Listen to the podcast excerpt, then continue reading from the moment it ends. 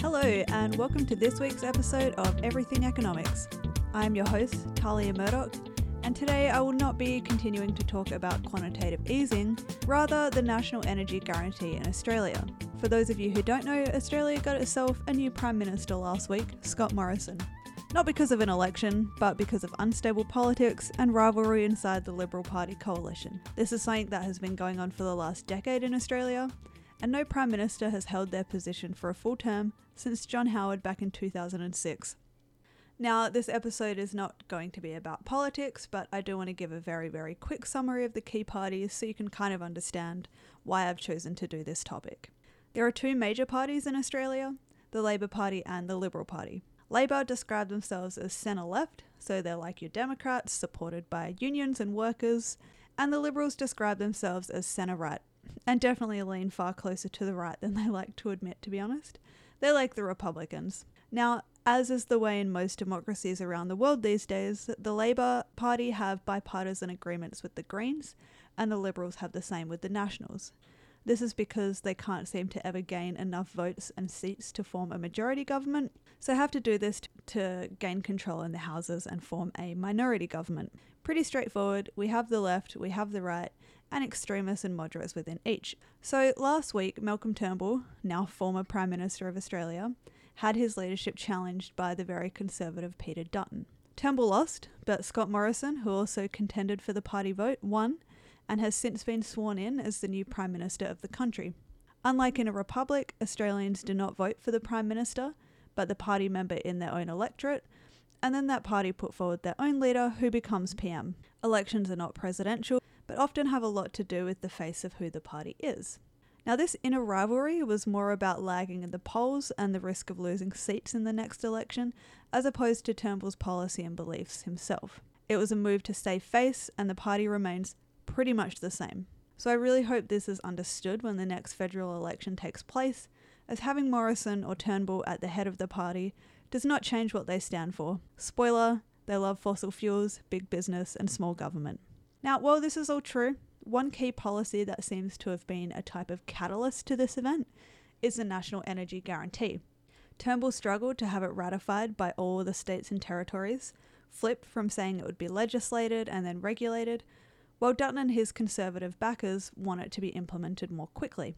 Now, this guarantee aims to do two things. First, ensure that energy supply is reliable in Australia, and second, to hold up to its international obligations under the Paris Agreement and reduce carbon emissions. The first goal is specifically known as the Reliability Guarantee and requires electricity retailers to invest enough dispatchable energy resources, for example coal, gas, hydroelectricity, battery storage, demand response, to cover a set amount of their peak load in a region if a shortfall is predicted.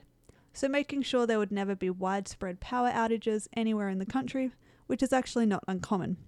Now, this is because over the next 50 years, Australia's coal-fired generators, which currently provides most of the country's power, will fall from about 24,000 in 2018 to under 4,000 in 2050. According to the Australian Energy Commission. In recent years, reserves of energy have also reduced, so there is a heightened risk of outages nationwide. This is why the reliability of energy is significant in this guarantee. Getting anecdotal now, I was thinking about my experience back at home and here in Canada, and I haven't experienced the power going out here once, whereas it happened at least a few times a year in Australia, and I had never really thought about why, but it makes a bit more sense now. So what we're looking at in this guarantee is energy companies having to make sure that there is enough power at any given time for the foreseeable future. Now, the NEG did adopt the Finkel recommendation that any plant closure must provide a minimum of 3 years' notice so that there is enough time to replace and dispatch new infrastructure to meet demand in an environmentally friendly way. A key risk here is that if the reliability target is not substantially above existing retailers' contracts, so above their current reserve levels, dictated by the amount of coal in the ground, they may have more incentive to just focus on their short-term obligations than longer-term investments because of the nature of the industry, using up their existing assets. On the other hand, if the target is too high, this could drive prices up for consumers because of unrealistic obligations on the retailer. It is a complex industry and balance is important during such reform, as we live in a monetary world and investment dollars are critical. The second goal of the guarantee is the emissions guarantee, which requires electricity retailers to meet a defined emissions level for the electricity they purchase from the wholesale market. Whether or not this will actually work and have a significant impact is questionable. This guarantee, for starters, did not include some of what was recommended by the Independent Finkel Review, a report from Chief Scientist Alan Finkel into Australia's national energy market. The key recommendation out of this review was for Australia to adopt a clean energy target, ensuring that energy retailers must provide a certain amount of electricity from low emissions generators. This would be set by a specific carbon emissions threshold that aims to lower emissions as per the Paris Agreement, which is 26 to 28% reduction on 2005 levels, and would ideally go beyond this to over 40% as was recommended in this review.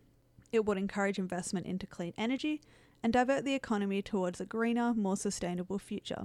So the NEG did not adopt this, and it fails to do this and risks renewables investment completely disappearing in the 2020s as forecast by a number of different analysts.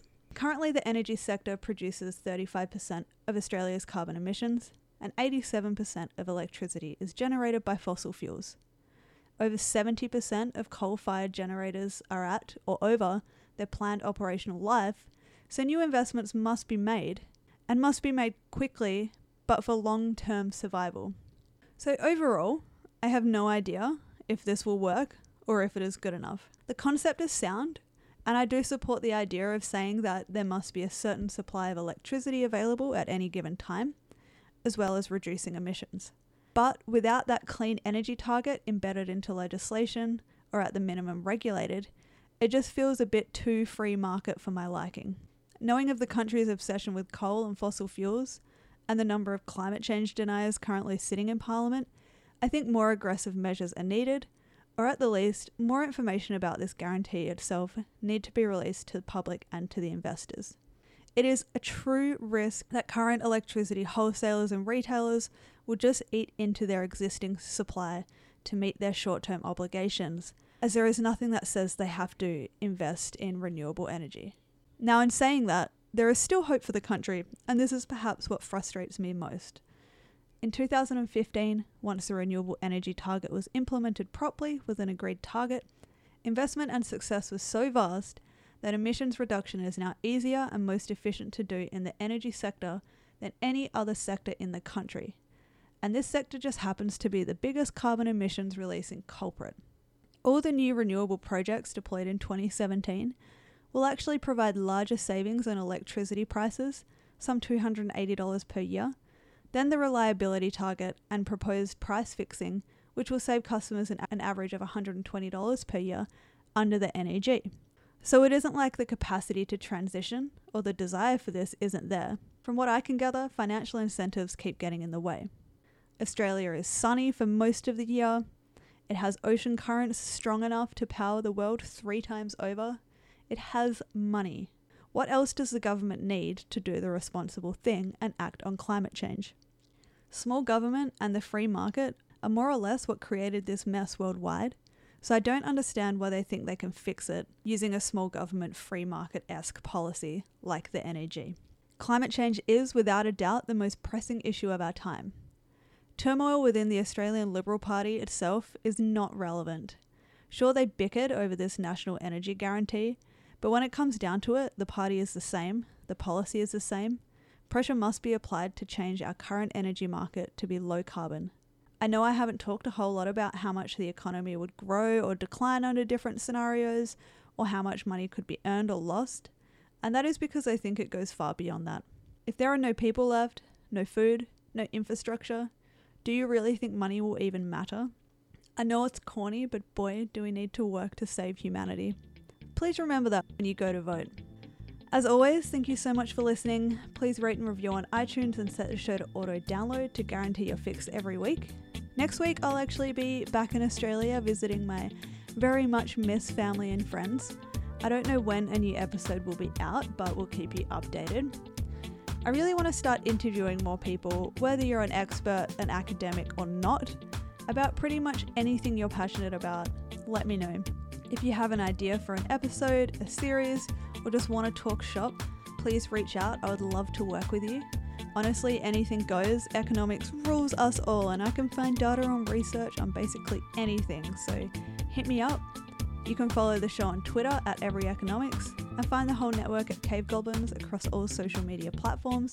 Come and talk to us, send us an email, feedback, episode suggestions, anything, and do reach out about coming on. We have a Discord server and a subreddit that want your input too, so there's plenty of ways to get in touch with me about your input. Don't forget to also listen to Doug Vandeleu's Comedy Zeitgeist out every Tuesday. So thanks again. Be kind to each other. I am Talia Murdoch, and this has been Everything Economics.